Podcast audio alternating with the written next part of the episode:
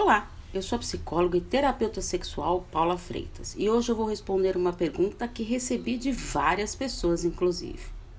Devo manter as amizades mesmo namorando?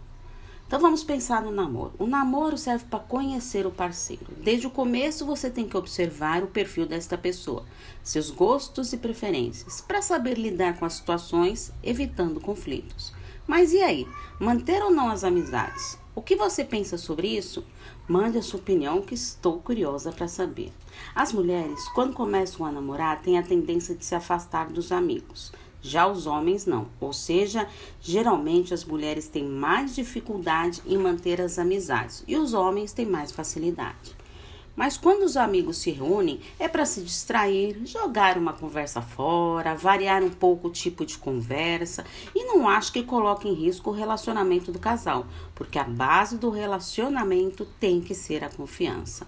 O que ocorre muito é que a maioria dos casais criam novos amigos em comum.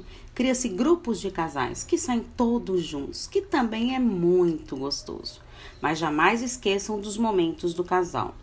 Dialogando e sabendo dosar com bom senso é o caminho de qualquer relacionamento saudável. Só quero frisar bem: não podemos esquecer de ter os nossos momentos individuais, respeitando os momentos individuais do nosso parceiro e também os momentos do casal.